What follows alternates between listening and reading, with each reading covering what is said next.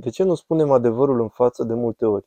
Părintele Spiridon Vasilakis De ce nu spunem adevărul în față de multe ori?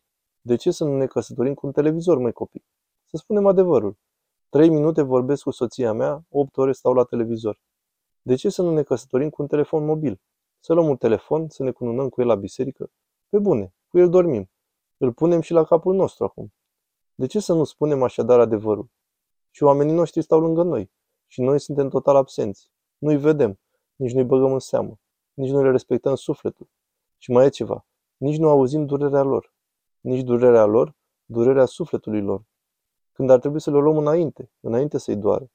Însă nici efortul lor nu-l vedem.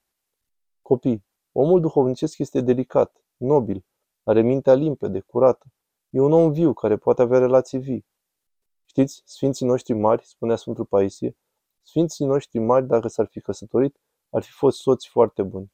Pentru că știau să se smerească, să se răstignească, să respecte, să dea înapoi, să se smerească. Știau să iubească acei oameni sfinți. Atunci când îi spuneai ceva, de multe ori Sfântul Paisie spunea, lasă-i să spună, lasă-i să vorbească. Aceia nu știu să iubească. De aceea spunea Sfântul Paisie, să nu asculți cele ce se spun după ce m-am căsătorit. Ah, dacă mergeam la mănăstire. Și după ce merg la mănăstire, ah, de ce nu m-am căsătorit? Pentru că nu putem nicăieri să facem față. Pentru că suntem înțepetniți în egoismul nostru.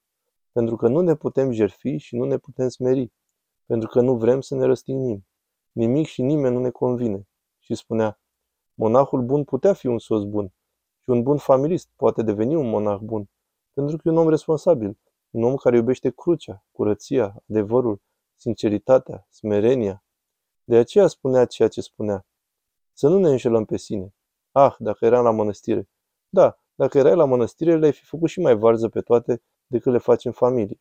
Te-ai fi sfințit la mănăstire. Zici că în familie îngheți și în mănăstire te sfințești. Sau invers.